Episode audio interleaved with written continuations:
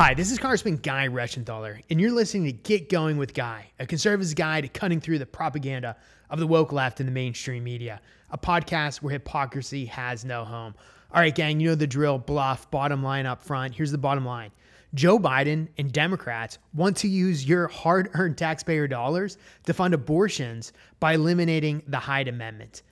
So let me just contextualize this for you. In the twenty twenty-two budget, the Democrats do not include the Hyde Amendment.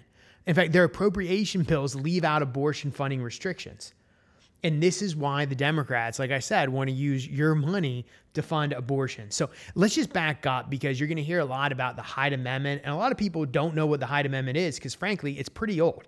So this, this amendment, this Hyde Amendment, goes back about forty-five years. And what it does is it restricts taxpayer dollars to go to, to funding abortions. It's been typically bipartisan. It certainly started out as a bipartisan measure.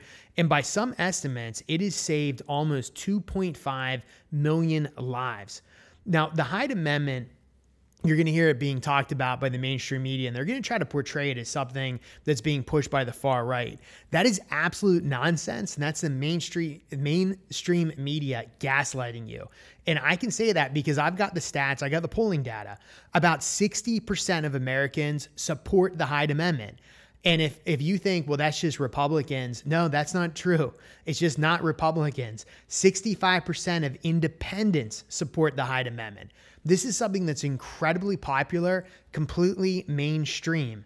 Yet the Democrat hyper-partisan uh, base of their party supports it. thirty-six percent of Americans oppose the Hyde Amendment. The rest of America, and the, those the, that is the radical base of the Democrat Party, that thirty-six percent.